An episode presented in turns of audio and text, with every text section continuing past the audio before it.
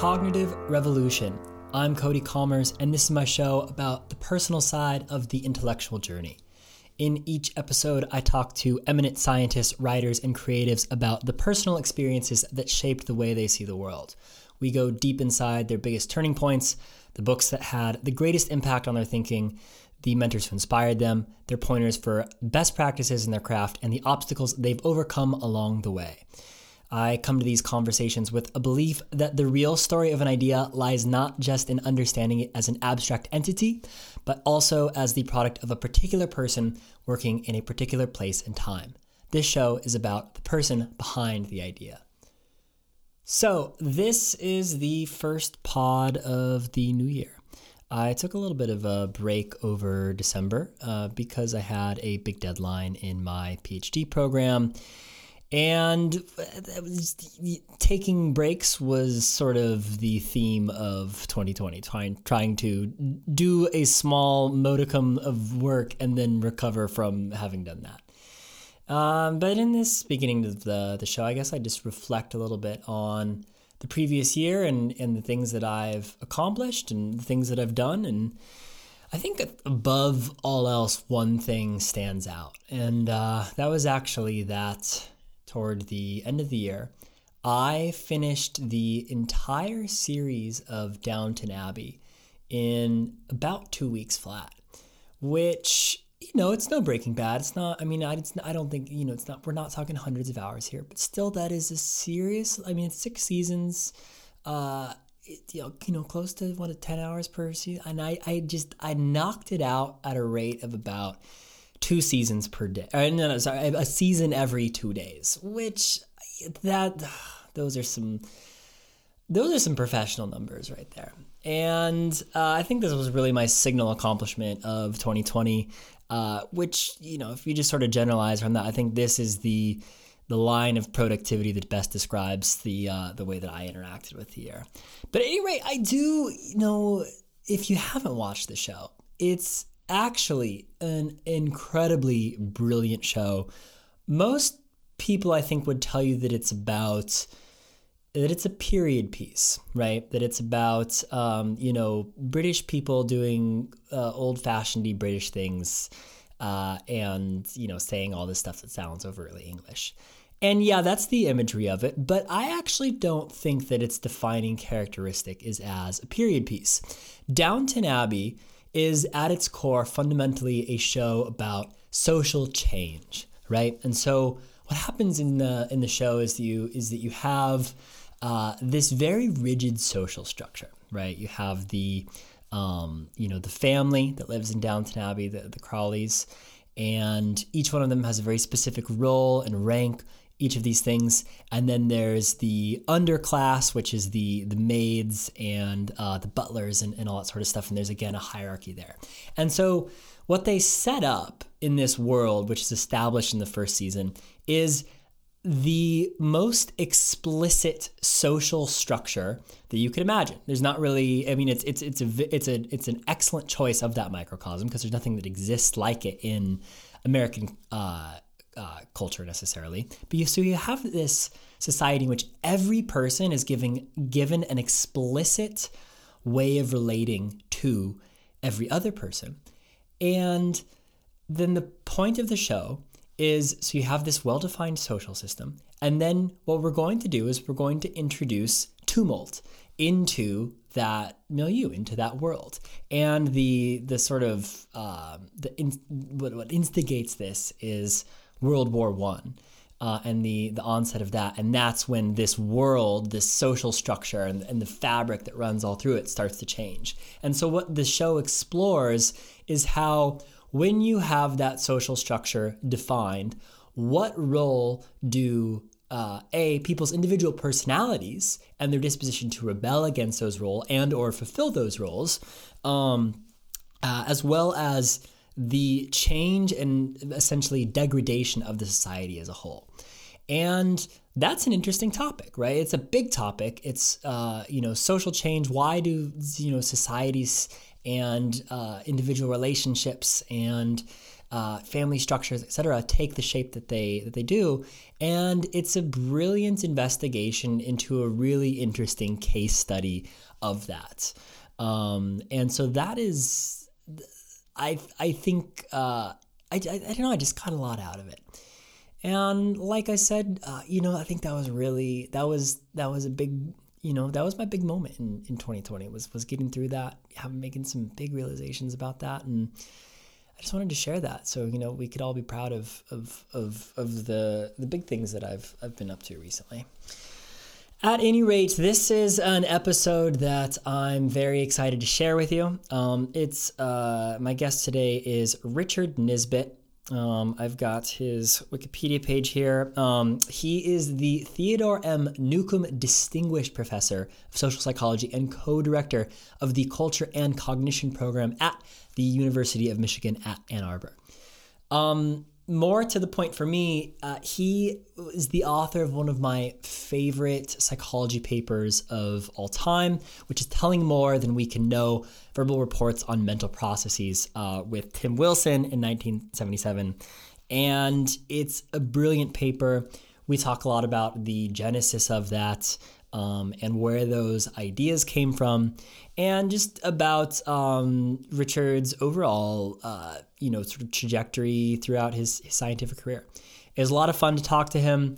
Um, we we touch on you know a lot of the major points of his his career, and then we sort of the conversation devolves into um, you know our own sort of discursive discussions about psychological history and uh, Freud and uh, Gordon Allport and um, Kurt Lewin and some other key figures.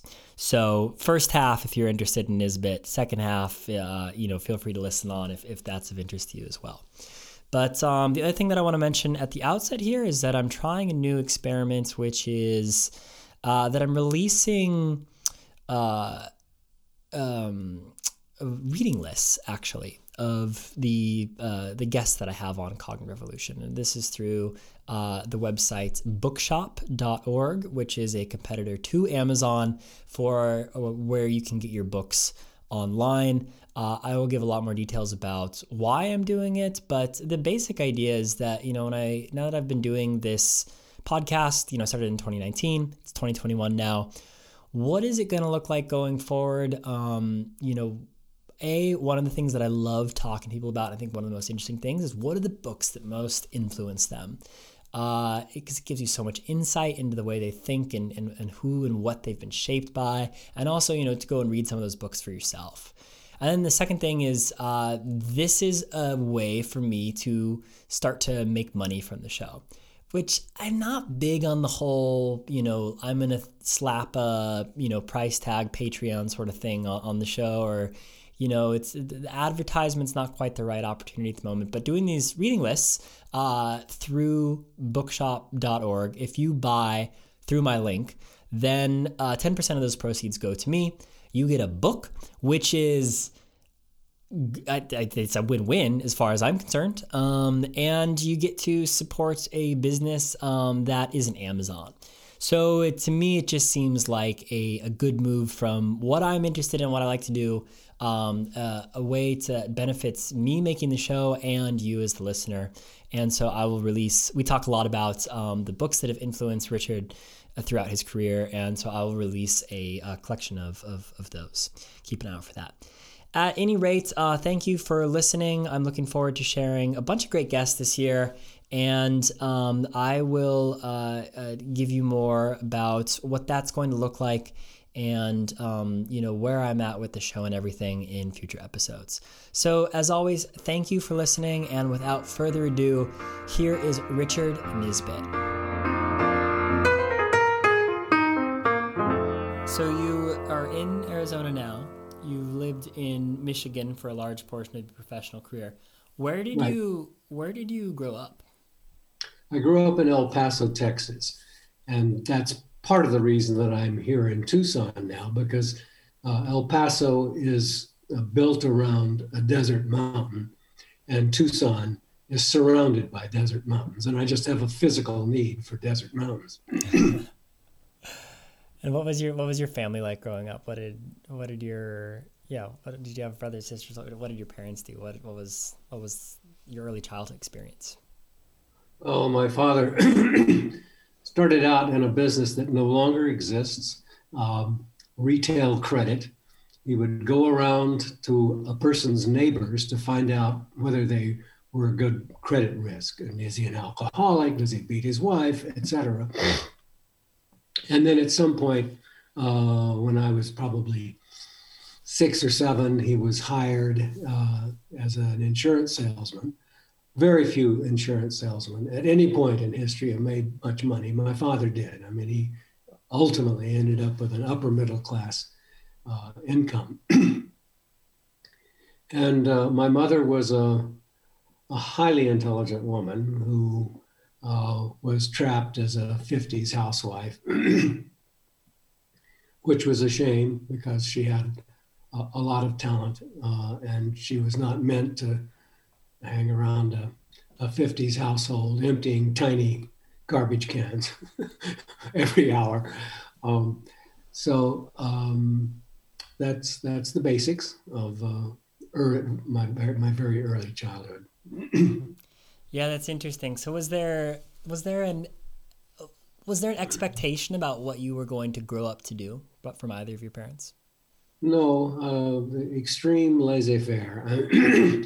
I never talked with my parents about what I might do. I mean, it was understood that I would go to college. That was pretty much it. And then when did you when did you start to get interested in psychology then? Well, that's easy. My father had a nervous breakdown, as they called it then, um, which was uh, a uh, psychotic episode uh, of the um, bipolar sort. Uh, and uh, this was when I was 15. so somehow I got hold of a, of a copy of a primer of Freudian psychology by Calvin Hall. And it just blew the top of my head off. I said, "Oh, this is fantastic! I know I know what I'm going to do with myself now." And it's interesting. All through college, uh, my friends, oh, I don't know, I'll be a lawyer. Oh, I don't know. Uh, maybe I'll try to be a writer. I mean, I knew exactly what I was going to do the day I stepped into college, which is a real advantage, actually. Sure. Yeah. So you you knew academic psychologist was the path. Um, okay. So Freud. Well, I didn't. I didn't know that it was it was academic. Oh, okay. Yeah. when I first at age fifteen, I, I didn't know what academic meant. That's sure. a joke. Um, so I'm actually interested about the Freud thing. So I think a lot of students these days, when they encounter Freud and Psych 101 or whatever, they're like, "Why, man? Why are we studying this stuff?" Uh, because so much of it is is plainly absurd.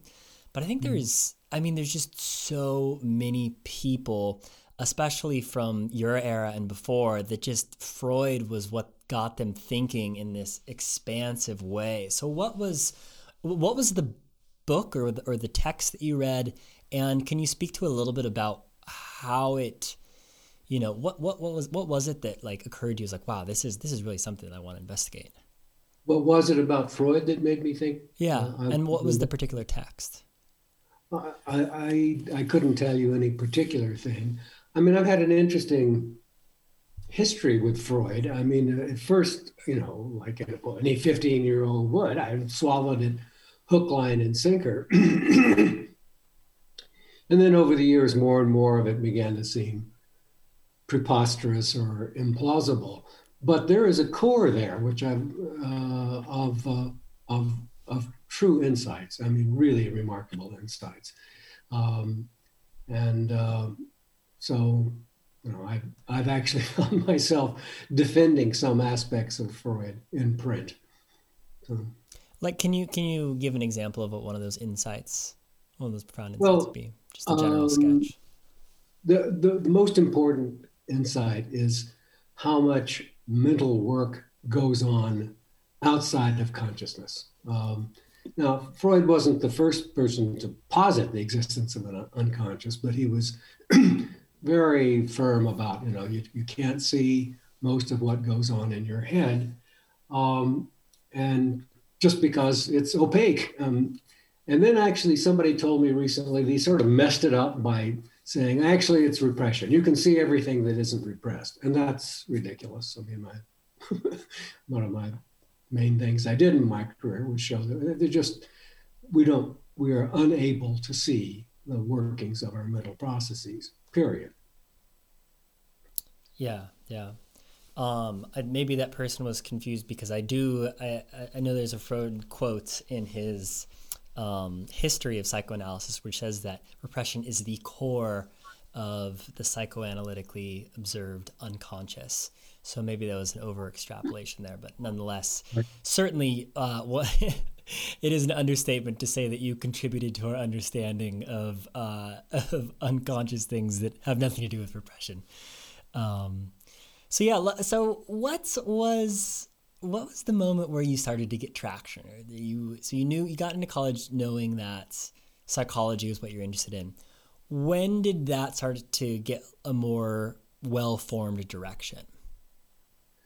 Well, um, I don't know. It just sort of grew. I mean, I became more and more convinced that I this is what I was meant to do, uh, and I, you know, really thoroughly enjoyed doing it. Um, I had an, a, a, type of education that would be hard for people today to imagine a psychologist getting, a, a psychology major getting, which is that Freud and uh, the behaviorists, the SR people, learning theorists, had pretty much figured out how the brain works and how, how behavior works. And the, the future was just going to be sort of filling in the blanks there.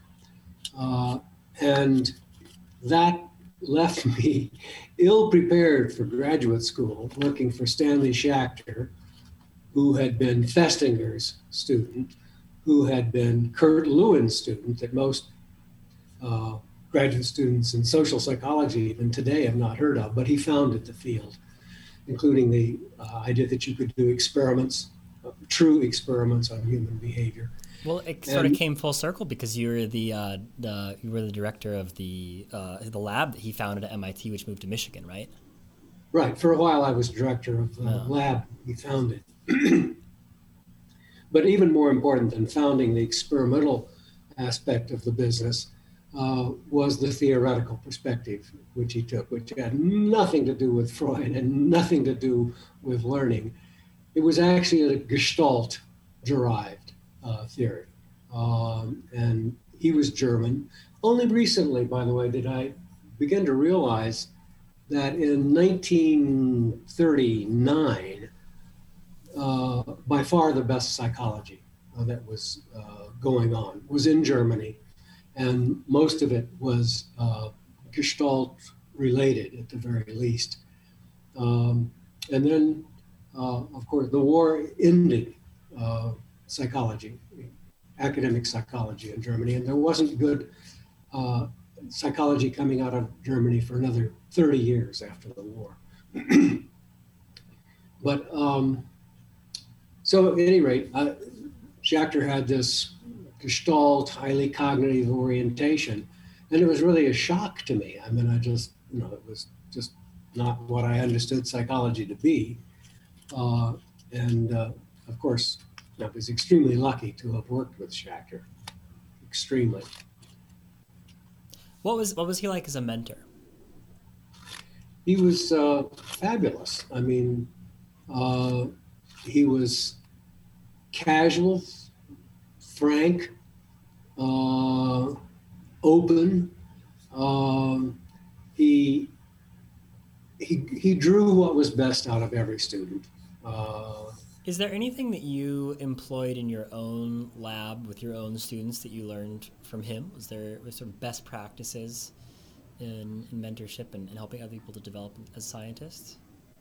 Well, partly. I mean, he um, he collaborated with his students. A lot of professional psychologists, academic psychologists, don't really collaborate with their students. We say, here, take an experiment, come back when you've got it. um, he was very collaborative. And the greatest pleasure of my career was sitting down someday early in a graduate student's career and saying, and just bandying a bunch of ideas about. And when student got seemed to get interested in a particular one, I would try and develop that. Uh, and we would collaborate and build thing uh, from the start.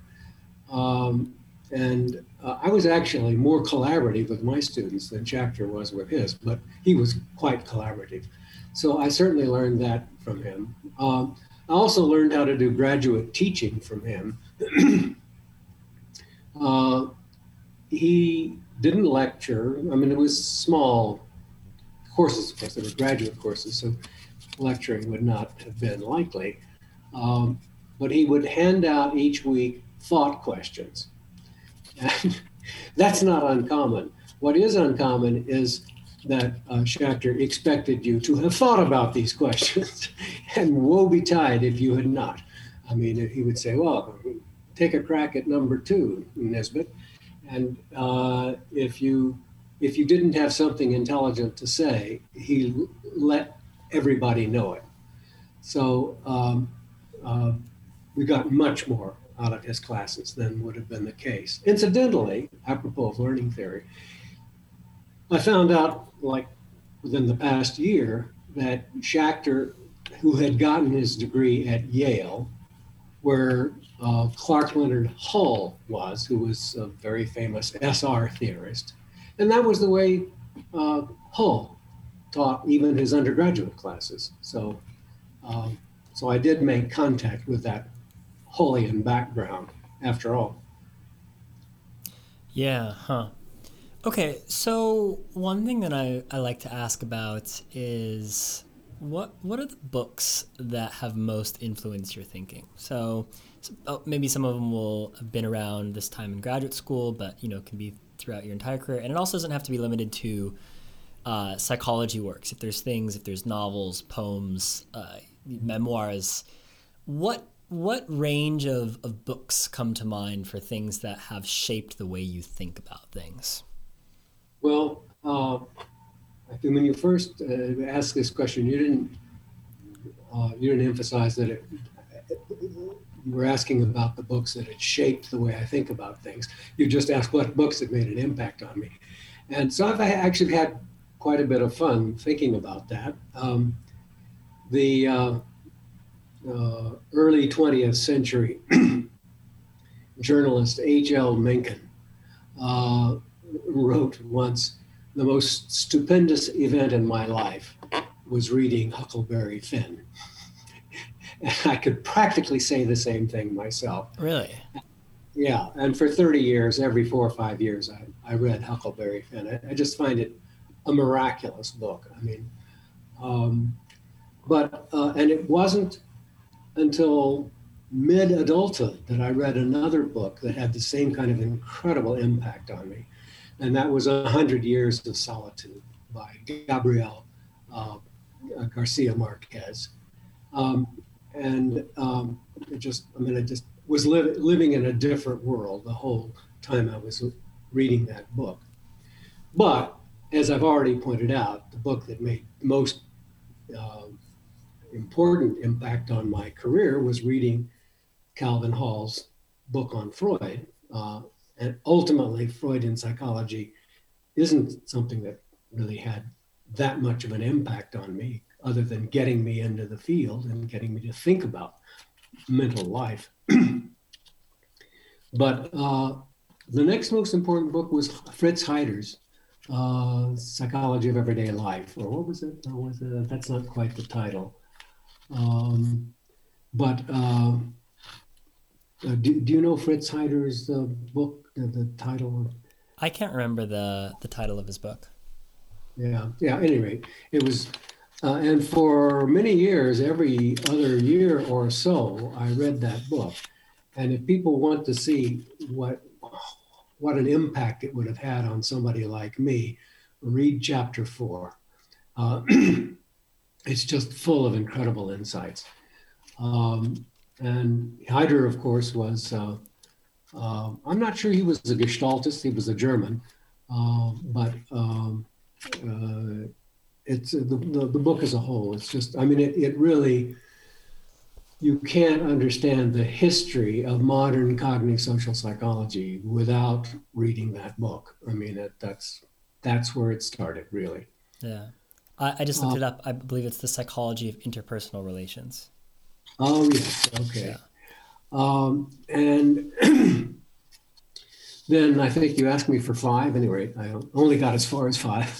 a book called Personal Causation, uh, which is a kind of quirky book, but it really it came out in the 60s. I, am thinking. Uh, it never got very well known, but he he certainly had the orientation that the early uh, cognitive social psychologist had. I mean, he uh, it's a it's a very interesting book. And then other and then there's a six. Paul Meehl's uh, uh, clinical versus statistical prediction, which was had a huge impact, of course, on me. I mean, that, that's a lot of my career has been concerned with um, how people fail to think statistically. Uh, and that book certainly laid the groundwork uh, for that um, orientation.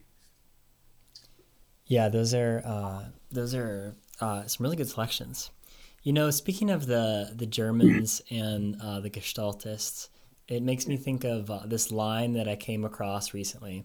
So you have another person who's important in the historical milieu of socio-cognitive psychology, Gordon Allport.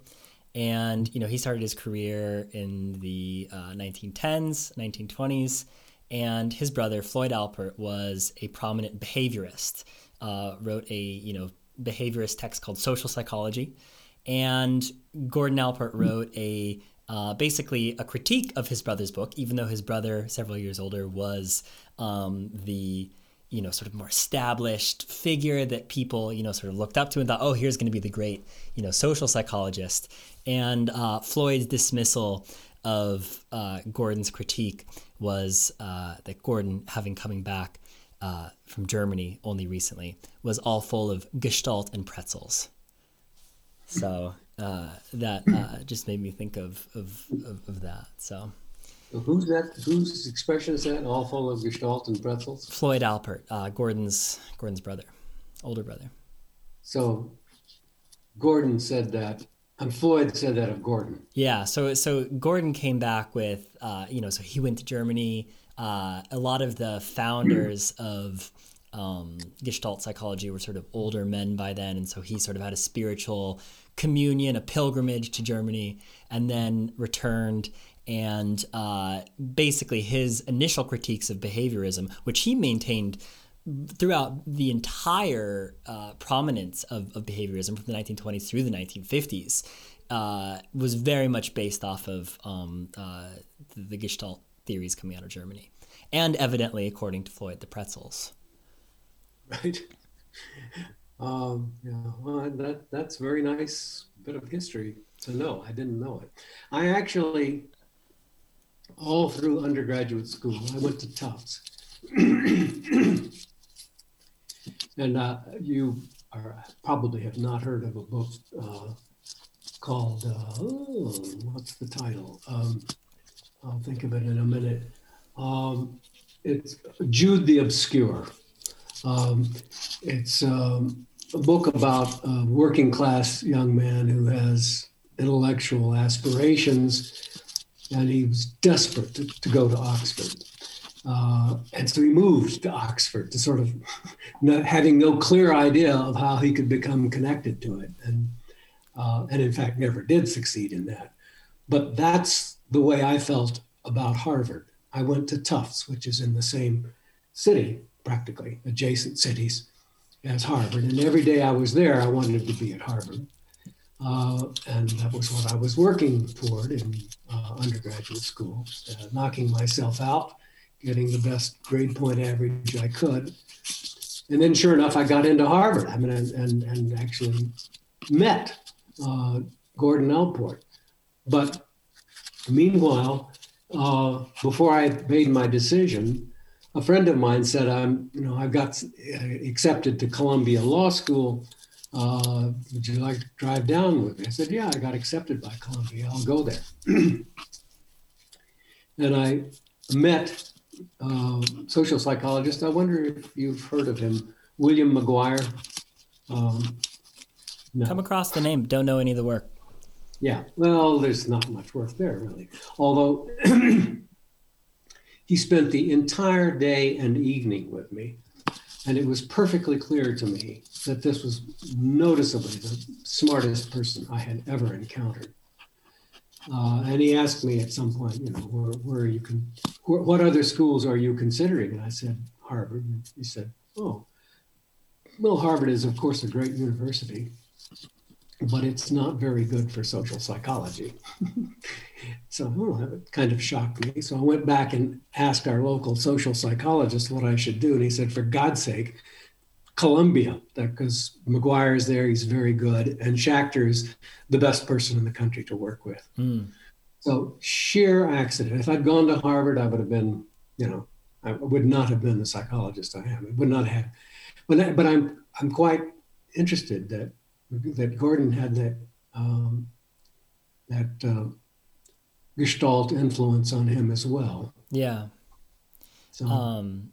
Uh you know, actually, I think that his his um, background as a cognitivist is dramatically underval uh, uh, underappreciated uh, in in the general way we talk about psychology history and, and, cognitive science history. There would be no Jerome Bruner and George Miller in the way we understand them if there was no Gordon Allport. And he he died really before cognitive science got going in earnest, so he doesn't really get the credit. But I think that he really was the actual progenitor of the progenitors. Um, if, if you could send me a reference for that, I'd love to have it because I that's just a piece of history that I did not know. Awesome. Uh, yeah, we'll we'll correspond about that offline then. Uh, but anyway, I do actually know Jude the Obscure because you know, being in Oxford, there is, as a matter of fact, a bar named Jude the Obscure uh, after the Thomas Hardy novel, uh, right down the road for me. Incidentally, uh, directly across the street from the psychology department. So. That's great. yeah, pretty funny. Uh, historical detours aside, uh, what? So you went to Columbia uh, to work with Stanley Schachter.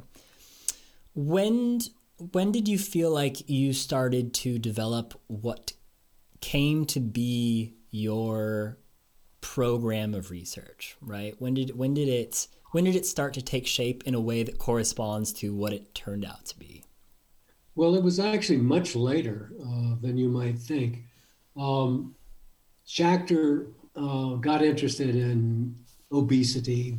He was thinking, of course, he was uh, uh, one of his main contributions was showing how easy it is to confuse us about the origins of arousal.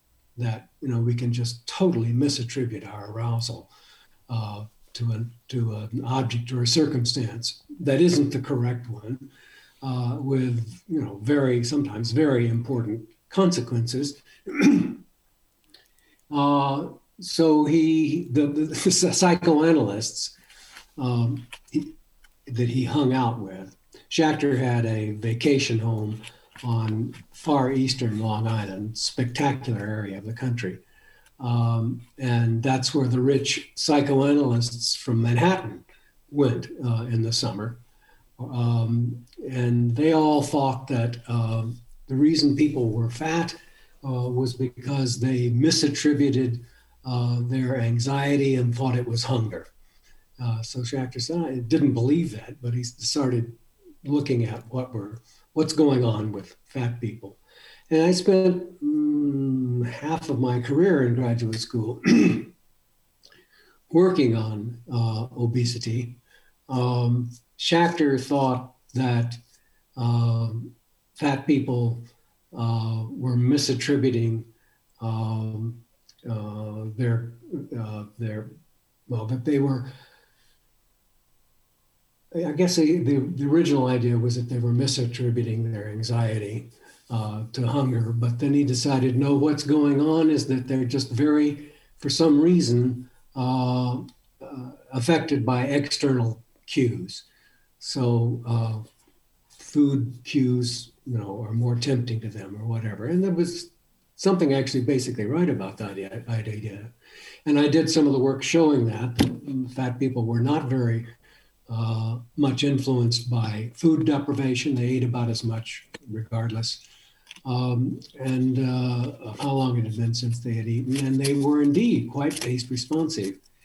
And at some point in doing reading about obesity, I stumbled across the idea of the ventromedial um, hypothalamus lesioned rat, whose behavior was very reminiscent of fat people's behavior. So, um, and Schachter actually wrote an article in which he said all of this, most of it based on my work, actually. Uh, but I kept doing it, and I began to realize, no, they really are hungry. There's no question about it. Uh, and that re- realization came from reading about the Minnesota studies during World War II on conscientious objectors who volunteered to, to be severely food deprived so that scientists could see what happened with that. Um, they were conscientious objectors. And my God, they looked exactly like obese humans and VMH lesioned rats. Um, and so uh, I pointed out you know, my, in, an article that was published a year after Schachter's, what was really going on is that uh, they were hungry.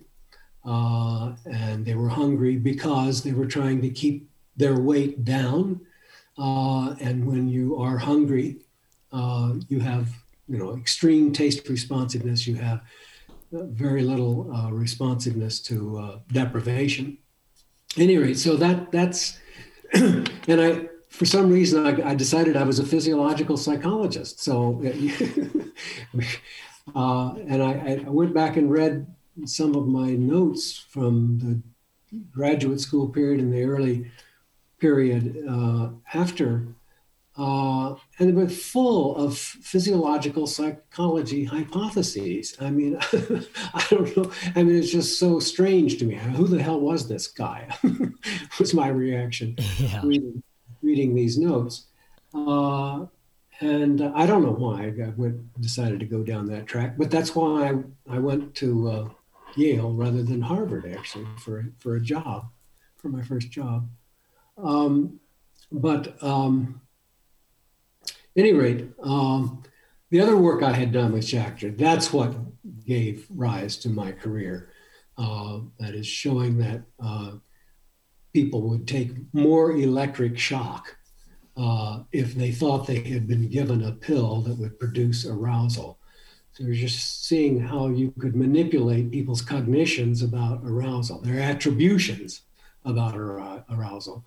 and then I started doing attribution stuff that, you know, a couple of years out of graduate school, I went full blast on it. Uh, and one way or another, I mean, my career sort of followed a very sensible s- sequence of events after that. So your your most cited paper and definitely one of my favorite psychology papers of all time is Telling More Than We Can Know with Lee Ross. So what was the genesis oh, of that? Tim Wilson. Sorry, Tim, Tim Wilson. Uh, My bad. Uh, with Tim Wilson.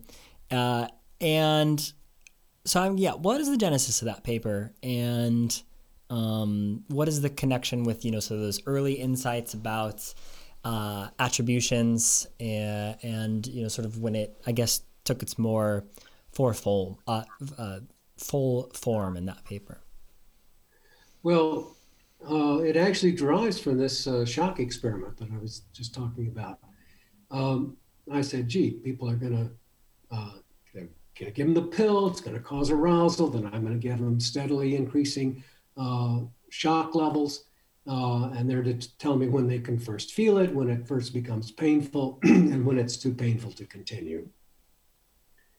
And the people who had the pill that they thought was causing their arousal took much more shock. I mean, much more shock.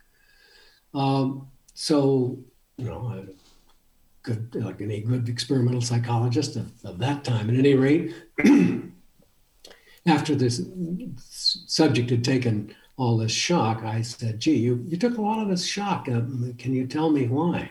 Fully expecting them to say, oh, well, I don't know. I got I started getting the shock, and it bothered me, and it, I got worked up, and it's oh oh yeah, that right, the pill uh, that, that that that that's causing my arousal, and so since uh, that attribution had been made, they took a lot more shock. Uh, not a single subject said that. Uh, and as I worked my way up to finally tell, giving them the theory, I said, I, so I, what I thought was happening to you is that you would think about the arousal, then you'd think about the pill and realize the pill was causing your the arousal. And all subjects looked at me with a blank stare when I said that.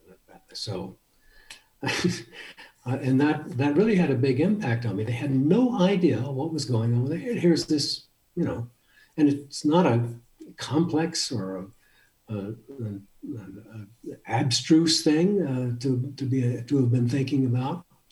Uh, so uh, then I began to think about uh, cognitive dissonance, which was the thing that was most being um, celebrated during my graduate career, and realizing people can't know what's going on in their heads. Dissonance doesn't, the dissonance experiments by Festinger and others don't work uh, if uh, people uh, understand uh, what's going on in their head. Because they, just, I mean, they wouldn't, if they could say, oh, you know, I said this thing that I didn't think I believed, uh, and, but I guess, you know, uh, since I said it, I, I, probably do believe it. I mean, and uh, um, obviously, and if you ask them, you know, after not that anyone was doing it, but I have no doubt that if you asked the subject in a dissonance experiment, they would never give you an accurate account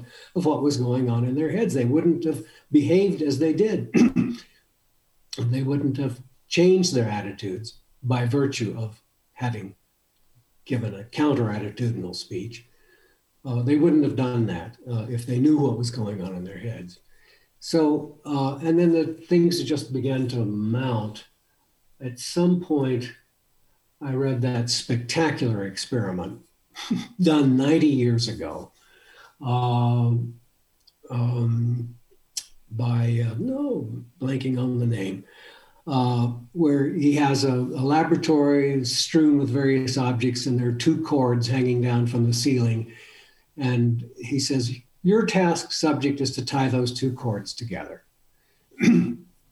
Meanwhile, uh, he's the experimenter is, you know, puttering around the room, picking up a wrench or whatever.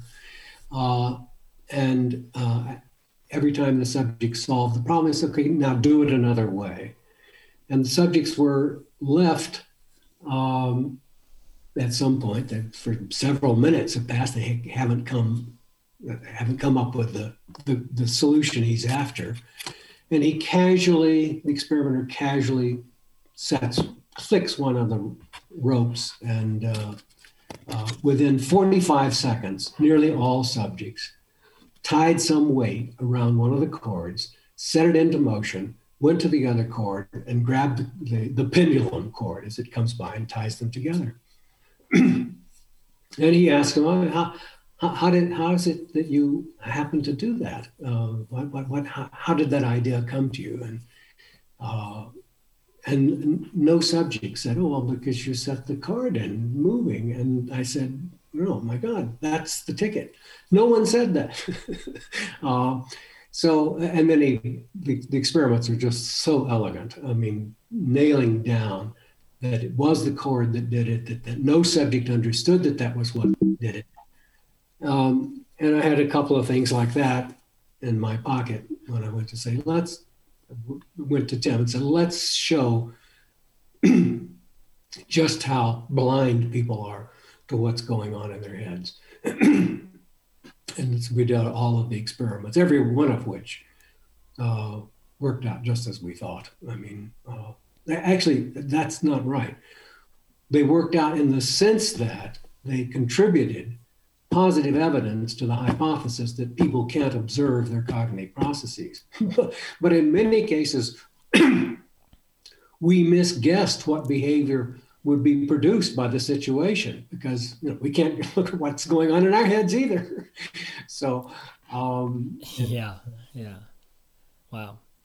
Um, so that's really interesting, and uh, I think the um, the Lee Ross collaboration I was thinking of was your your book together, uh, the person in the situation.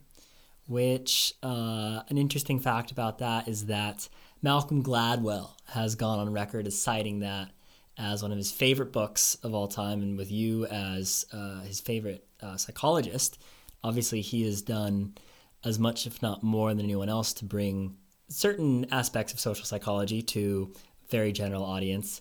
Uh, so, what's what do you do? You know him? Do you uh, do you have a relationship with him, or what do you what do you make of all that? Uh, I'm puzzled by it. I mean, it's very flattering. It's true.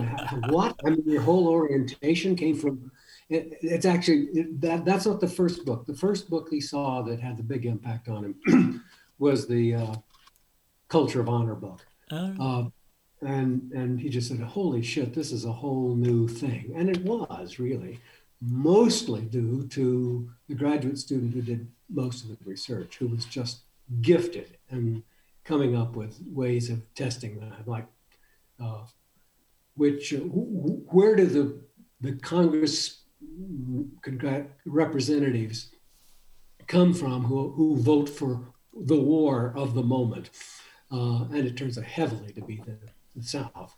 And, who was that graduate student? Dov Cohen, hmm. D O V Cohen.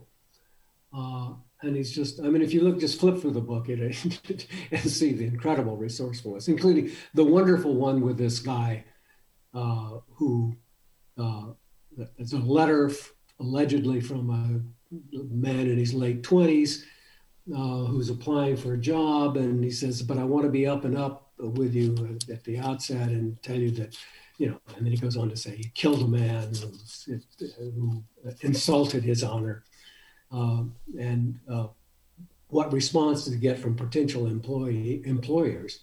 And he gets a warm response from many people in the South, and no warm responses from people in the North.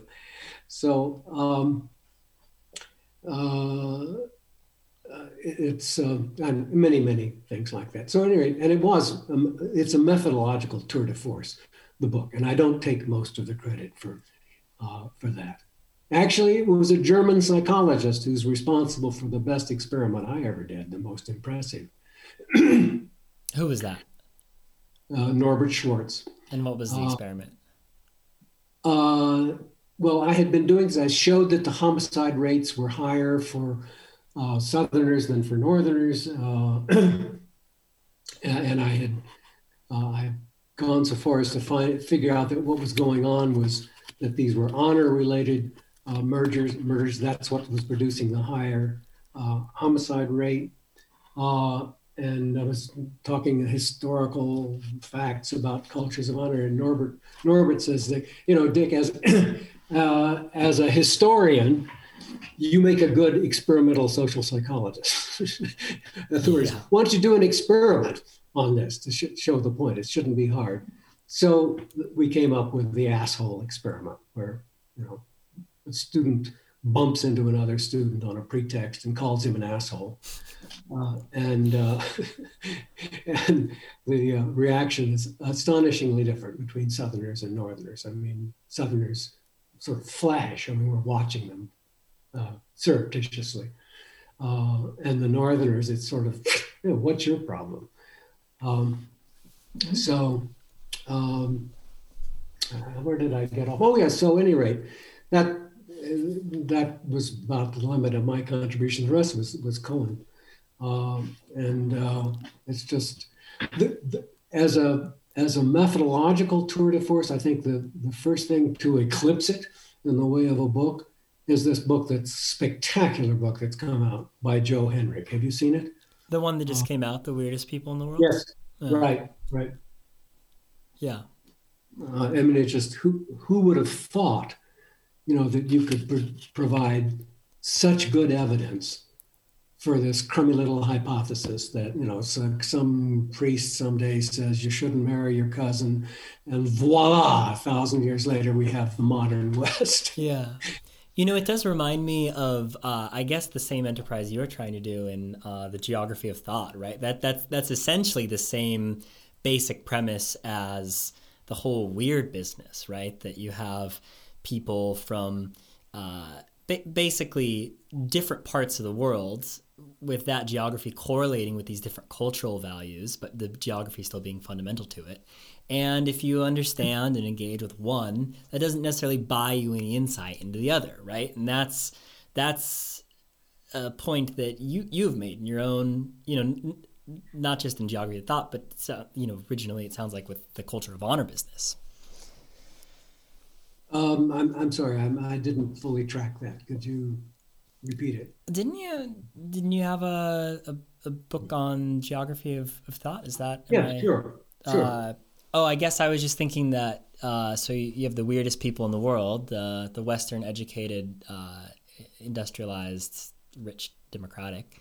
That is about how, you know, culture and geography change the way our minds work, um, and uh, you know, like you said, a very compelling presentation of that, and that's that's a theme that's run through your your work as well. Right. Well, actually, yeah, I was the first to say that um, uh, you get this analytic orientation versus the holistic orientation. The ultimate reason for it is the geography of Greece versus China. Uh, you can do agriculture, large scale agriculture uh, in China because of the geography, uh, and you get interdependence from that. Uh, and you can't really do that in most parts of the Mediterranean. it's just mountains descending to the sea, so you get kitchen gardens and herding and trading, uh, but not uh, occupations that require uh, coordinating your behavior with others so much. and the the nail in that coffin uh, was put there by a brilliant student who actually is in England now, uh, Aisha Uskul. Do you know her? I don't. Yeah, well, she's from Turkey, and she said, "Well, if you're right about interdependence causing holistic cognition and independence causing analytic cognition, uh, you don't have to go as far as China to establish it. I can show it in uh, a Turkish village where there are some people who are engaged in occupations where they have to coordinate with other people, uh, farming and uh, fishing on the open sea, uh, and others who are shepherds don't have to coordinate with anybody except their sheep. Uh, and sure enough, she, she, that's what she found. She found the herders uh, to be analytic uh, as compared to uh, the fishers and the farmers. Um, so, and then that goes on. I mean, I want to just look at a, a, a, paper by Talhelm. I won't go into it. It's just that he shows that uh, Northern Chinese are more analytic and independent than Southern Chinese and ties that completely to the nature of the agriculture. Wheat doesn't require that much coordination. Rice requires exquisite coordination to get that done correctly. Uh, and he gets the analytic versus. So, at any rate, that's that's the geography. But but uh, Henrich's uh, uh, the major hypothesis of his book owes nothing to that uh, and barely makes contact with it. Uh, so, uh, in fact, he doesn't even. I mean, he mentions analytic versus holistic cognition in the book and sort of tries to tie that loosely to his central hypothesis, but he doesn't succeed in that. Doesn't matter, but um, so moving on. Yeah. Um, okay, here, here's a question I like to ask. What is the most common advice you found yourself giving to your students over the years? Well, the first thing I'd say is that um, Schachter never gave me any advice about how to do science. I was completely dependent on his reactions to what I said. So if I had a bad idea, I'd say, "Nah." and if I had an idea, oh, I don't know, we'd go, huh, hmm. and if I had a good idea, I'd say, huh? So I said, you know, I'm learning philosophy of science by the grunt method here. I mean, maybe that was of... a behaviorist experiment uh, with a little stimulus response. See, see if we can get uh, scientific method to, to come out of uh, positive and negative feedback. Exactly. And I thought, you know, well, I, I'm going to do much better for my students than that. I'm going to articulate for them. I'm not going to make them induce. I'm a cognitivist. I'll tell them. Big mistake because you get an argument. Yeah. You say, this is what good science is. Oh, well, I don't know, Dick. I mean, you know, that, um, so after the first three or four years, I, I employed exclusively the grunt method. That's hilarious. Oh my God. Turns out the grunt method is actually the optimal uh, uh ad- advisorial uh, strat- strategy. At least for some people. There may be some people who are gifted at explaining it cognitively, but yeah. not me. Yeah. huh. Um, yeah, so I guess that that that's interesting. So what's so here's another it seems like you've had a lot of really great collaborations throughout your career, like you're talking about uh, trying to be collaborative with your graduate students. Uh, definitely Lee Ross and, and, Tim Wilson come to mind as at least from the outside what seem like very fruitful collaborations. Is there anything that you attribute uh, have you learned what what are your what, what have you learned about having good collaborations and, and getting the most out of them and, and any, anything in that space of things? Well it's a very interesting question. Um, uh, i'm sure it's something distinctive about me that i like to just gab. Uh, and that's a lot of ideas just come over a cup of coffee. Um, but uh, my career was spent at a unique university uh, the University of Michigan, where uh, people collaborate with each other all over the place. I mean, it's just uh, a lot of new disciplines have come out of the University of Michigan. The judgment and um, uh, uh, judgment and decision making tradition came out of Michigan collaborations, mostly among mathematical psychologists uh, the culture and cognition program, the modern cul- cultural psychology program came out of the University of Michigan with um, the work that Hazel and I were doing uh, at Michigan. and uh, that was, that came over um, uh, collaborations. Um, the modern evolutionary psychology program. At one point, most of the people calling themselves evolutionary psychologists uh, were at the University of Michigan, and they were anthropologists and biologists and psychiatrists and and social psychologists. I mean, it just. um, now, why is that? And it's so strikingly different. At one point, I was thinking about would I want to go to Harvard, uh, and um, I said, well, you know, tell me about your your discussion groups, your uh, collaboration groups, and nobody could come up with anything. they don't talk to each other at Harvard. what do you they didn't, they didn't talk to each other at Yale either. And I, I think it has everything to do with the Midwestern uh, ethos where people are not trying to protect their reputations for being intellectual big shot. they're willing to they're willing to risk looking foolish. And that there's there's almost nothing more, more important, I think, than that for building collaborations with other people. Uh, so that's uh, you know, so I I was operating in that milieu. yeah, I think that wow, that's a really powerful point the vulnerability of, of looking foolish and putting yourself out there to try and understand something that's outside of your immediate area of expertise, which you may misapprehend initially. Uh, but if you do put yourself out there and, and try and uh, understand someone else's area of expertise, then you get to incorporate that back into your own. Is that is that that's kind of the the deal with that? Yeah. Right. Yeah. Uh. It's, uh, and incidentally, these discussion groups, I, I've been in a dozen discussion groups of a duration of a year or more at the University of Michigan. It doesn't work quite as well if you let the graduate students in because people they're willing to take a at Michigan at least they're willing to take a risk that their colleague may think, think that they're silly because they know they know they say silly things too.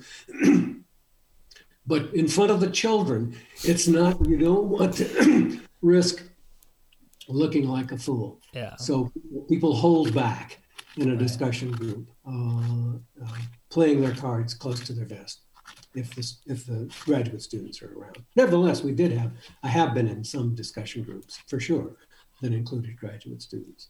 I mean, uh, the other, one other, I mean, there's many others, but the, the epistemics movement, I don't know if you're familiar with that, or the experimental philosophy movement, uh, that came out of the University of Michigan. Hmm. Epistemologists talking to social psychologists. And the discussion group that gave rise to that included Tim Wilson, who was a graduate student at the time. So, just one further thought about the milieu of the University of Michigan. When I was at Yale, um, I mean, there were prima donnas. I mean, you know, people who were they were big shots, and you were going to know it, and I'm going to, I'm going to have my way here because I'm such a big shot. Get out of the way. the prima donna cannot exist at the University of Michigan because it's this Midwestern, you know, friendly, uh, just folks kind of stance that seeps into the university. Uh, and if you tried to act like a prima donna at the University of Michigan, it, it, it wouldn't work. I mean, the, the levers are not there. they just say, "What the hell is wrong with Smith? He's acting like a prima donna. What what good does he think that'll do him?" Yeah, works wonders at Yale. Doesn't do, doesn't do much at Michigan. Yeah, you know, I spent a couple years working at a lab in Harvard, and I noticed something very similar, which uh, is interesting because you know a lot of the people there. I wouldn't describe them as overly egotistical personality wise, um, but there was this interesting effect with really everyone from graduate students through faculty, but especially faculty, and that was that at Harvard there's this really strong commitment to conventional explanations, right? And I think the mechanism of this is that sort of by virtue of being at Harvard, you have to, at least in appearance, be the best version of what you do uh, in the field. Right. And uh, the way to do this is not to be throwing out all these ideas that may or may not be batshit insane, but to pick the ideas that have been shown to be the most efficacious and stick to them and kick everyone else's asses with them because you do, in fact, have the better explanation right now, regardless of whether the agenda that you're pushing or the, the idea that you're building your program off of is going to be the most interesting and insightful one, you know, 10 years down the road or whatever that is. And so the the um, the the result of that is that everyone is very committed to giving whatever the conventionally received explanation for a particular phenomenon is at the time. And that is a supremely uninspiring uh, environment, in my opinion. Yeah, that's interesting. I'm I'm glad to hear that perspective uh, on it. Yeah, I was I I couldn't the, the thing that astonished me most when I, I they, they couldn't come, they came up with one discussion group. Oh yes, we we have. There's a cognitive science group. We meet for dinner once a month. what? I mean, you want to have a two-hour seminar once a week at minimum if you're going to make any serious dent. Um, so, you know, it's um, it is it is interesting how how very different but so anyway, so so Michigan, there is, is something else I wanted to ask you about this, which is that so we touched on this earlier, which was Kurt Lewin, Um, he founded the Research Center for Group Dynamics, originally at MIT, and then after a couple of years, it moved to Michigan. Uh, but unfortunately, uh, his career was cut short because uh, he died pretty young. And so I'm curious uh, if what is your speculation on what would Kurt Lewin have contributed to psychology had his career continued uh, in, in the way we might have hoped? Yeah, I find that hard to answer. I mean, he he might the one thing that's very distinctive about Lewin is that he wanted the science of social psychology to be relevant to really important questions uh, and like racial prejudice and um, and war and uh, it it it um, he actually people don't very few people know this but he he uh, actually started the T group movement uh, by almost by accident. Uh, he had people, you know, some kind of experiment. He had them discussing things for him, particular, and then later he let them continue their conversation. He's no longer studying except he's in a formal way, and they start critiquing each other's behavior and stances and so on. And he said, "Well, gee, that's interesting," and that that gave birth to the T group movement. Um, but his student, Leon Festinger, was completely contemptuous of any effort to solve social problems. Uh, hmm. And I'm not exactly sure why that is, uh, but it certainly carried over to Schachter. Schachter took Festinger's orientation toward social problems, to, which is basically to hell with them, I'm busy. yeah. Um, and I think he might he might have found ways uh, to intervene, which is only became it's only relatively recently that social psychologists have been intervening uh, in people's lives, uh, and actually, Tim Wilson is one of the very first uh, to do that, to uh, change students, college students' attributions, uh, so that um, they they operate more effectively.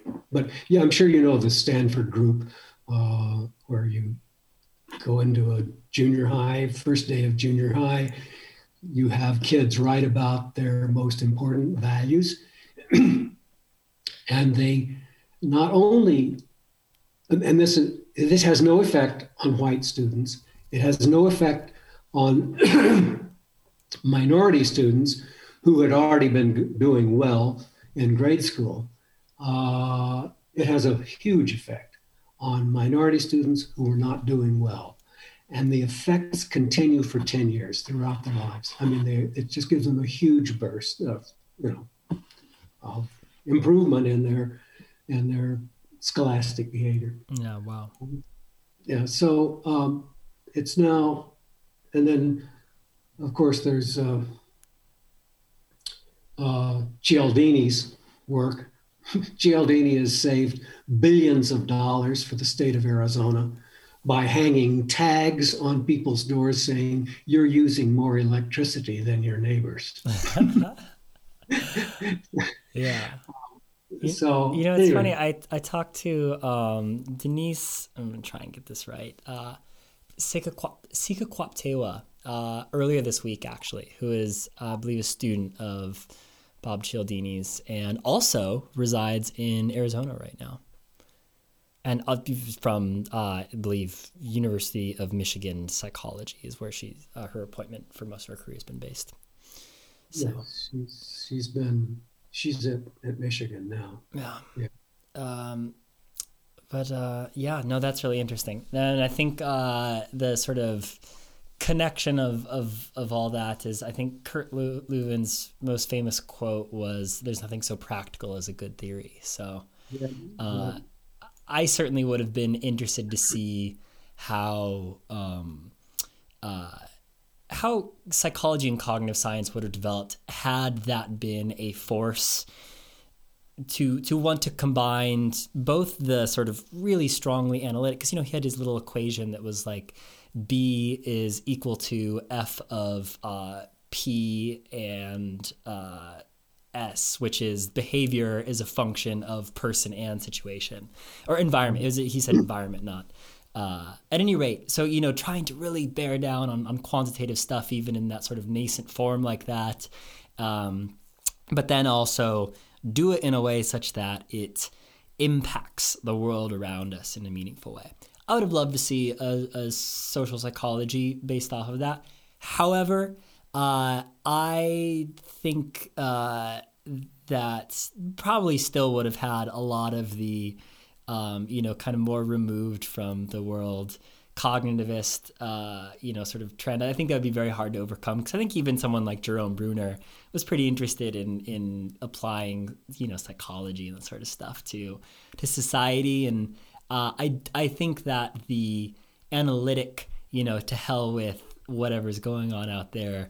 Let's just work on our stuff here. I do think that's probably the at least for the second half of the 20th century, the dominant sentiment in in psychology, as I understand it. Oh yeah, yeah. It wasn't. I think 20 years ago was the first time you begin to get people intervening, say, "I know what's going on here, and I can fix it."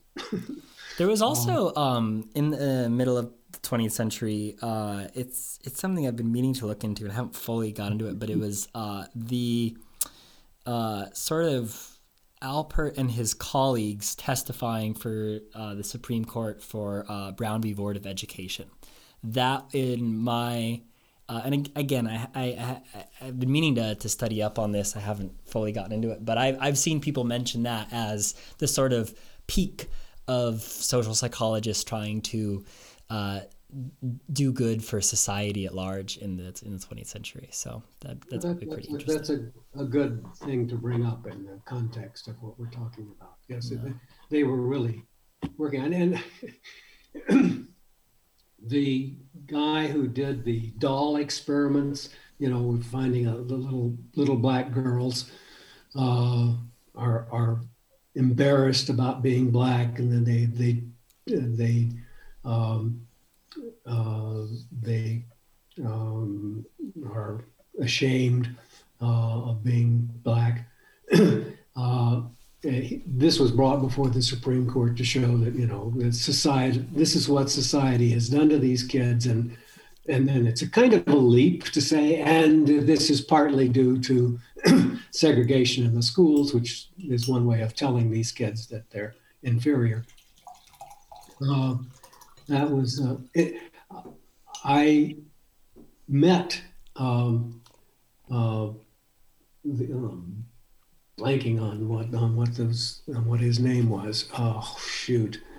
Um, any rate, he was the first psychology uh, PhD at Columbia, and uh, I knew some people who knew him, and um, met him one night when uh, uh, Malcolm X, you know, the great firebrand, um, gave an interview and he was very concerned. He said, This man is, he's, because he was brilliant. I mean, Malcolm X was really brilliant. Um, and he was very concerned about uh, the guy because of his beliefs and because he was clearly incredibly charismatic. uh, at any rate, after we were watched Malcolm X, uh, he um, says to me, you know, so, the social psychology department at Columbia doesn't study real problems, and that that was I really felt insulted by that, but it was perfectly true. Uh, I, I just didn't feel obligated to. I think any of us at the, you know, 40 years ago if we'd had an idea for an intervention, we would have pursued it. I mean, we just we weren't doing research that was of a kind that led itself in an obvious way. I mean, the attribution work was, I think, the first work that had real stirrings of applied implications. Uh, I mean, one of the I, actually one of the studies I did was one of the first interventions. Uh, wasn't an intervention in a social process; it was an in, intervention in an individual process. That's the insomnia study, where we give people a pill that's going to make them aroused at bedtime, and these insomniacs get to sleep more quickly. Uh, and that's what I thought would happen, because they would attribute their arousal at bedtime to the pill and not to the their fight with their roommate or breaking up with their girlfriend or the, not being prepared for the biology test the next day. So that was, um, and I, I think very early on we saw that there were going to be individual behavior, individual cognition effects that would really matter to people uh, as a result of their attributions. Yeah, yeah, amazing. So, um, at any rate, that's kind of that's the main stuff I wanted to touch on. Do you think there's uh, anything? Uh, obviously, I'm sure there's tons, but is there any? Are there any big points that I may have missed? That you, you think would be good to touch on here? No, but just one point. I have come up with something that uh, I advise students about and that Stanley Schachter advised me about, which is never respond to a critique in print. Uh, it'll just chew you up. Uh, and I followed that rule myself uh, up until midway through my career. I did do that, and it did just chew me up, and I never did it again. So it's not worth it. I mean, if if, it, if the if your critic uh, has really powerful arguments, uh, then you should acknowledge them. Say, but I think I'm right. Um, so. You know, that's interesting. I can't remember where I, I heard it, but it's very similar to uh, this, this, this, this piece of advice, which is that you want to have arguments on your own terms, right? So when someone is the first to deliver a, a, critique of your work, you are now playing on their terms because they are framing what this argument is, and you can try and redirect it back onto the path that you were initially trying to, you know, go down in whatever that original work was. But you are now battling over things based on how they have framed them, and you, you, the best you can do at that point is break even and come off, you know, not you know not looking uh, like an idiot, but you're not gonna uh, win once they have been allowed to define the terms. And so, uh, from that perspective, you're much better off doing what you're saying and just wait until the battle comes back onto your uh, terms and let go of, of the, the times when it is it. Yeah, that that's that's part and parcel of what Schachter mm might have said as a reason for not doing it. Yeah. But but uh, let me ask you a few questions. I'm I'm interested by you're an American, I assume. Yep. Yeah, I'm Seattle originally. Seattle.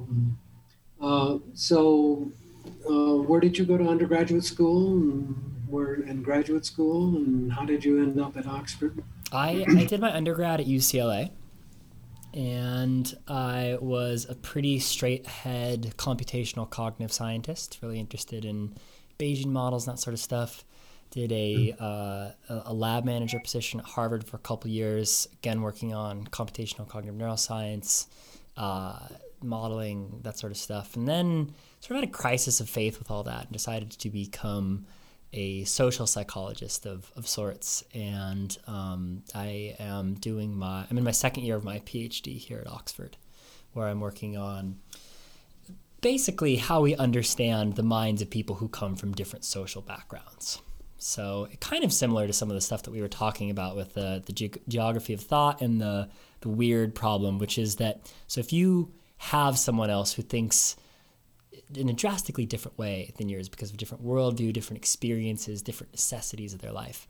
How do we best go about understanding those differences? In in um, I actually I actually uh, sort of use the Lee Ross in, quote unquote intuitive psychologist framework and say, well, okay, maybe you know, we know that there are problems with psychology, namely the sort of Joe Henrich weird stuff that we're, we're better at, you know, historically we've over relied on our, our Western undergraduate samples at elite universities and have discounted how different, um, uh, you know, other kinds of minds can be. And, you know, people like you have pointed that out. But, you know, psychology as a whole has been on that. At any rate, so instead of talking about the intuitive psychologist, let's talk about the intuitive anthropologist because anthropologists, for all their problems, are the, are the people who have most focused on understanding cultural groups and individuals from from you know disparate cultural groups who are who are very different than themselves. So that's the kind of topic that I'm I'm interested in in graduate school. Um, and then I also am trying to, you know, essentially get a side career off the ground, maybe as a kind of historian of psychology, which is where all the Gordon Allport stuff comes from. I'm, I'm working on a, a book proposal right now about the Department of Social Relations at Harvard, founded in uh, 1946, running through the 70s. And it was this place where, you know, uh, social psychology, sociology, cultural anthropology, and clinical psychology came together in this one super department of the uh, of, of the social and behavioral sciences, and a lot of I'm sure you'll be sympathetic to this, uh, given you know that sort of itching inclination to to you know want to be in on the action at Harvard. A lot of the really you know just biggest names in 20th century social science were either faculty or were trained at the Department of Social Relations, and so exploring it uh, for its place uh, in the history of psychology because you know um, cognitive science a la Jerome Bruner and, and, George Miller. Like I said, you know, that very connected to Gordon Allport, who was one of the founders of this department, and uh, basically, you know, just embodies a lot of interesting things about very interesting time, which was Cold War uh, America, and how you know, really the face of academia changed during that time. So there's all these different components of, of, of, of stuff there that I'm trying to tie together and, and hopefully make something interesting out of. Yeah, well, of course, when I was in graduate school, I mean, that was the, uh, or shortly thereafter, that was the, the place to be. But, I'm not sure what came out of, what did come out of the Socrel department that was plausibly related to the fact that it was the progenitors were there in Socrel. I mean, one thing that struck me, uh, I, I um, read a book by Bruner on induction. Did you? Do you know that book? Um, I, I, I wouldn't be able to say which one that is off the top of my head. Um, I don't know what it was called. He didn't write that many books, so it wouldn't be hard to. It, it, I mean, there was it like, came out in the late fifties or early sixties, I think. Yeah. and uh, it was on induction. The first three chapters, I couldn't, I couldn't believe it. I mean, they were just so brilliant, saying, you know, to hell with this SR stuff. I mean, what's really important is, you know, cognitive stuff and how we learn about the world through our cognitive processes and how we induce and it was all it was just brilliant framing framing the problem. And then he went to do the experiments. The experiments were hopeless. I mean they could never have told yeah. i mean so but i mean i really handed to him. He, he knew what the problems were. He knew why they were important. He had uh, the right way of thinking about them.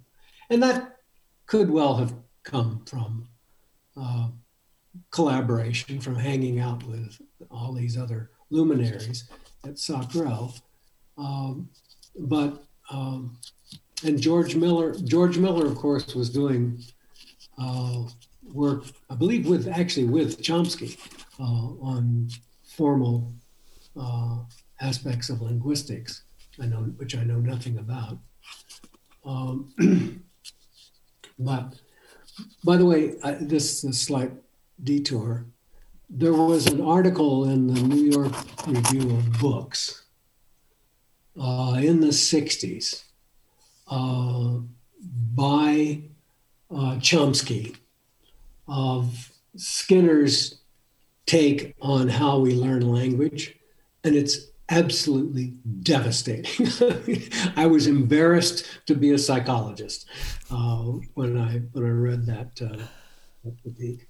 Yeah, and it was a it was an important link in the history of of uh, cognitive science because it just you know it just showed the kind of, here here's a problem that it's hopeless to try to explain uh, in Skinnerian terms or Hullian terms. Yeah. Um, well, let's see. So, uh, we were talking. You wanted a little bit more info on some of the history stuff that we were talking about. I think there's an interesting point to be made with some of the different people that we've touched on between you know now the cognitivists and then prior to them the the behaviorists and then the the Freudians. And so part of the argument that I'm working on, uh, I've been working on recently, is that uh, so you have Freud publishes his you know interpretation of dreams in 1899. You have um, John Watson's psychology as the behaviorist views it. I think that's 1914, and the the basic arc of what happens is that so you have William James is the American founder of psychology with his principles of psychology, uh, 1890, and he becomes this really big figure. Everyone looks up to him. He really is setting the tone for the field. Everyone sort of recognizes him as the guy. And then uh, before he you know was was too old uh, he he died. That was in, in 1910 and then there was this sort of rift that opened up in psychology. Uh, and uh, th- what james had done largely was based around this idea of stream of consciousness right? So he if you look at you know the table of contents for principles of psychology uh, you basically see a lot of the same stuff that we would talk about in a Psych 101 class today. And a lot of that stuff, the way James approached it and the way people in the Jamesian man at the time uh, sort of treated psychology was that you had to have something consciously available to to observe, right? Um, and that the purview of psychology was mental states that you could sort of inspect uh, in this way. And you know, it was it wasn't just Wundtian you know introspection where it's like, oh, I'm just going to sit here and think about my own thoughts, um, but it very much was tied around this. And so even uh, so, so there was this problem in psychology, which is you have the you know sort of conscious mind on a pedestal. The guy who was the champion of the conscious mind dies, and there's this hole. Now you have this you know sort of new uh, thing that needs to be filled. And the two things that filled that void were Freud and the behaviorists. Uh, and they, in a sense, were both responses to James' you know stream of consciousness uh, ideas, and uh, uh, they were both basically rejections of the conscious mind. So Freud delved deeper into the mind, looking at the unconscious, and the behaviorists took the opposite approach by denying um, the sort of uh, conscious uh, you know the that, that that consciousness was something worth looking into so let's do away with it altogether and just study behavior. And uh, these actually turned out to be you know sort of two very different methodological questions right? Where one was this analytic interpretive you know freudian approach and the other was this very scientifically rigorous but ultimately kind of uh, sterile behaviorist approach.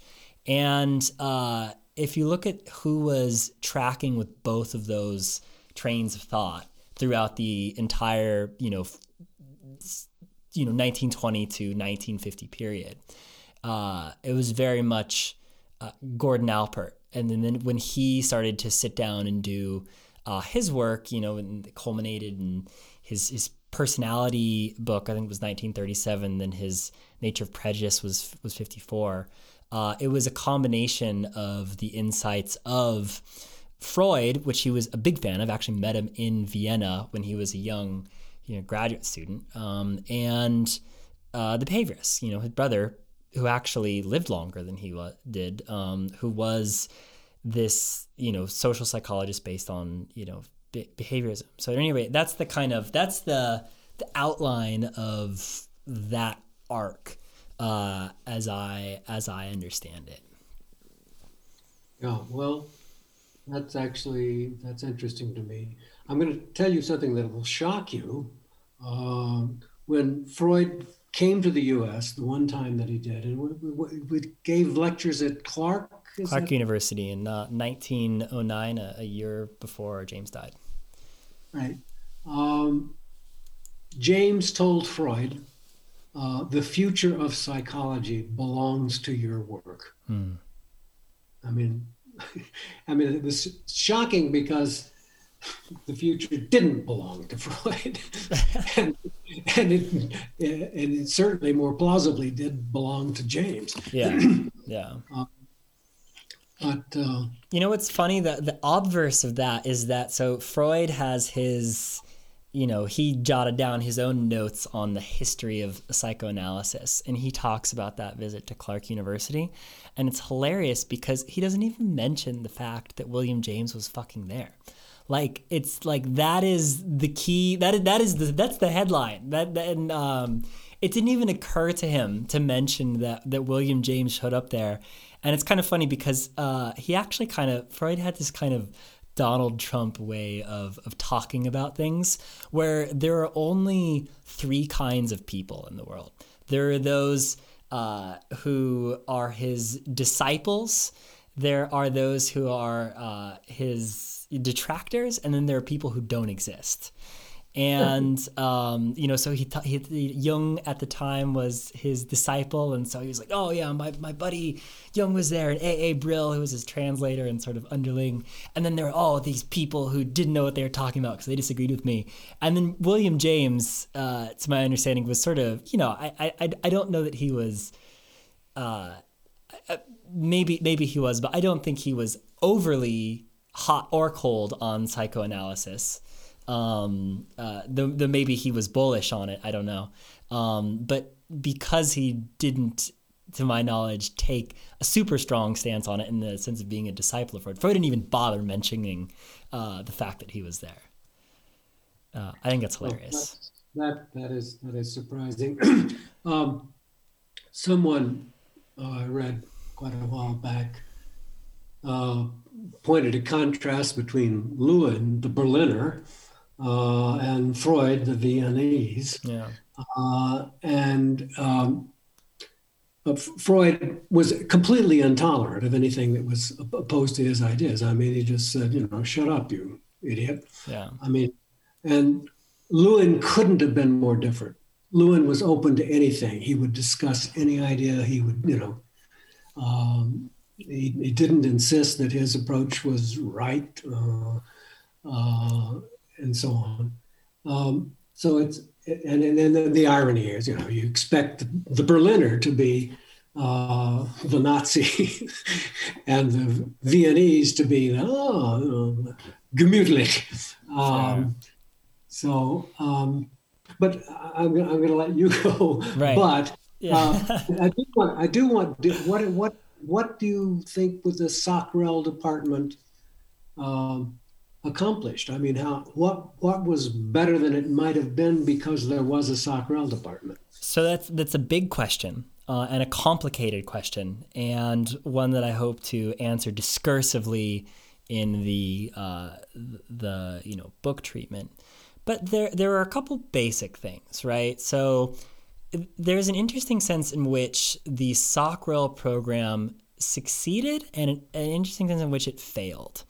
And the failure was that even though it tried to become this big interdisciplinary project, it didn't really work in that sense, right? And it's kind of similar to what you were saying with the lack of collaboration. Um, is that even though everything was kind of set up around this idea of let's get everyone in the same room who has different areas of expertise, and then we're going to create this sort of uh, just mega social and behavioral science. And that failed because the sense in which that was a failure was that social relations never became a thing. That's not there. There is no you know group of people that you can look at and be oh yes here is the interdisciplinary spawn of of what happened so in that sense uh, it didn't come off um, but there are a few senses in which it actually was a success and that uh, those they're they're sort of their own disciplinary successes. And so I think there's just two basic things to say about this. One is that a lot of the central figures of the modern versions of specifically psychology, uh, uh, sociology, and anthropology, those got their shape at SOCREL.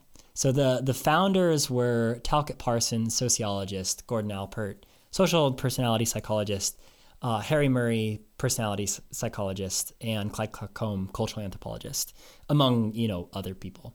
Uh, and Talcott Parsons is this really interesting figure in in sociology because his first major work was to synthesize Max Weber, Emil Durkheim, Alfred Marshall, and one other person. Um, Mar- no, not Marx. Uh, at any rate, the major pre modern figures of uh, sociology and particularly economic sociology. And then he came up with this sort of particular framework, and every sort of a huge portion of the sociology that came in the second half of the 20th century is sort of linked to that history of sociology through a response to Parsons, uh, you know, structural functionalism. So sociology had this big thing. So that was the founder there. And then uh, it turned out that after Parsons, it was sort of difficult to get going uh, in a new direction with, with sociology. And it was really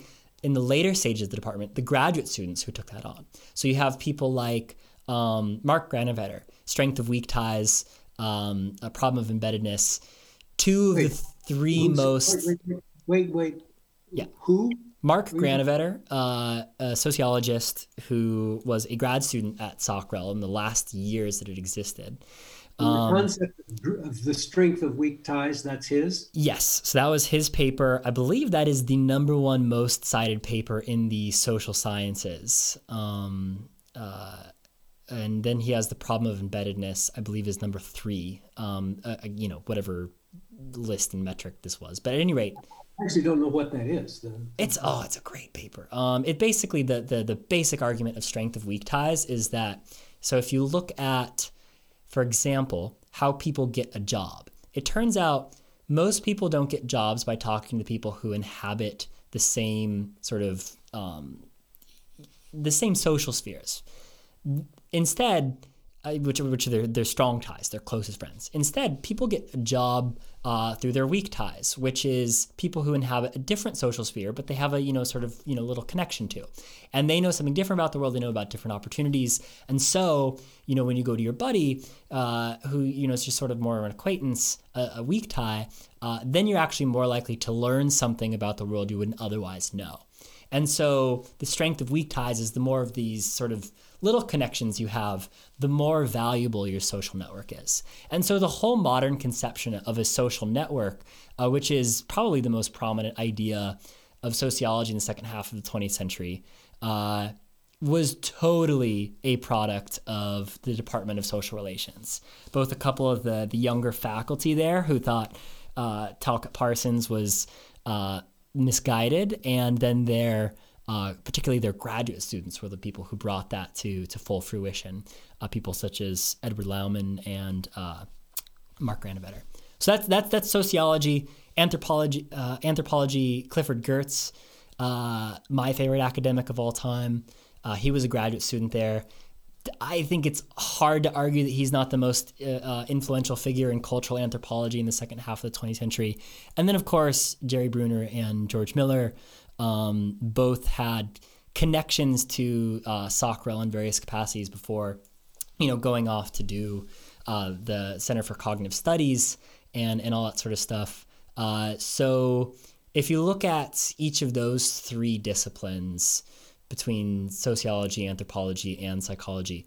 A large portion of what the modern landscape looks like is importantly traceable to things that were happening in that particular department at that particular time, which also happens to be it is a microcosm of what was happening in America in general during the Cold War, which is the defining era of higher education uh, in in America for super interesting reasons, which I'm not going to go into because I'll, I'll launch down another 10 minute, you know, sort of uh, explication of that. Um, but uh, th- that time from you know the mid 1940s to the mid 1970s, that is when basically the academia that we know and love slash despise today that was formed during during that time. So SOCREL is, is in many ways a microcosm of that. I don't know how SOCREL got started because um, there was a dean at Harvard. At that was some, Paul Buck. What's that? Paul Buck was the the dean who uh, uh, was was behind SOCREL, who who got the uh, got not the ball rolling, but was the one who gave Harvard's institutional support to SOCREL. Uh, but uh, there's um, the Center for Cognitive Studies and Bruner's. Have you read Bruner's autobiography? I have. It's been a while though. I haven't. I haven't done my full deep dive into Bruner yet, because like I say, I'm the sort of uh, so I I I'm, uh, I haven't I I'm not as intimately familiar with all of Bruner's works I'd like to be right now. Uh, uh though I do know a lot of general points and have come across the long. But anyway, the point is, I haven't read the the autobio recently.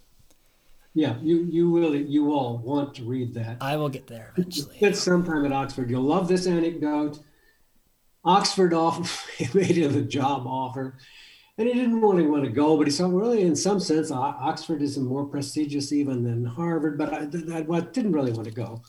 And so he gave as his excuse for not going to Oxford that he had an ocean going boat. And, and that's very convenient for Harvard because he could just hop in his boat and go wherever he wants. uh, and that wouldn't be possible uh, at Oxford. And uh, they told him, they came back with the answer you can use the prime minister's. well, that's so what he's going to do. His oh, excuse is gone, so he has to go. That's funny. Uh, and it's some a psychologist there made his life miserable. You know, that's actually one of the reasons that I feel very much a kindred spirit with uh, Bruner is that he wasn't a big fan of Oxford. So, uh, yeah. well, I think it was one individual that soured, soured him on it. Uh, but um, T.S. Eliot uh, famously hated Oxford, and he said, um, "Oxford is beautiful, but I don't like being dead." and that applies both to this the city in general as a little bit as well to the department. But that's it, it is so beautiful. Yeah. I mean, it is just incredibly beautiful. Yeah. Um, anyway, well, this has been great fun talking to you. Yeah, and, been, uh, really if you and send me a copy of your history when it when it gets done. Yeah, if you don't mind, maybe I'll send you a, a, a draft of some of the stuff you might be interested in. Uh, I'd appreciate any you know comments or thoughts on it. But I'll I'll, I'll be in touch with that, and um, I'll also let you know uh, when this episode comes out. Very good. Cool. All right. Thanks for taking the time to uh, talk, and uh, it was uh, it was worth the the wait and the technical difficulties. So, well, obviously, I enjoyed it too. Great. All right. Thank you very much, Richard. Have a good uh, have a good New Year's Eve. Thank you. You too. That was my conversation with Richard Nisbett. If you listened this far, then God bless you. Um, you know, if you're interested in some of this stuff, shoot me a note. Happy to, um, you know, tell you more about uh, what I've been up to, and you know, I'm interested to hear what your uh, interests are in this. If, if, if I mean, good lord, if you listen this far, certainly there must be uh, some something in this that's of special interest to you. At any rate, uh, thank you for listening. Uh, my name is Cody Kommers, and I will be back here with another episode next week of Cognitive Revolution.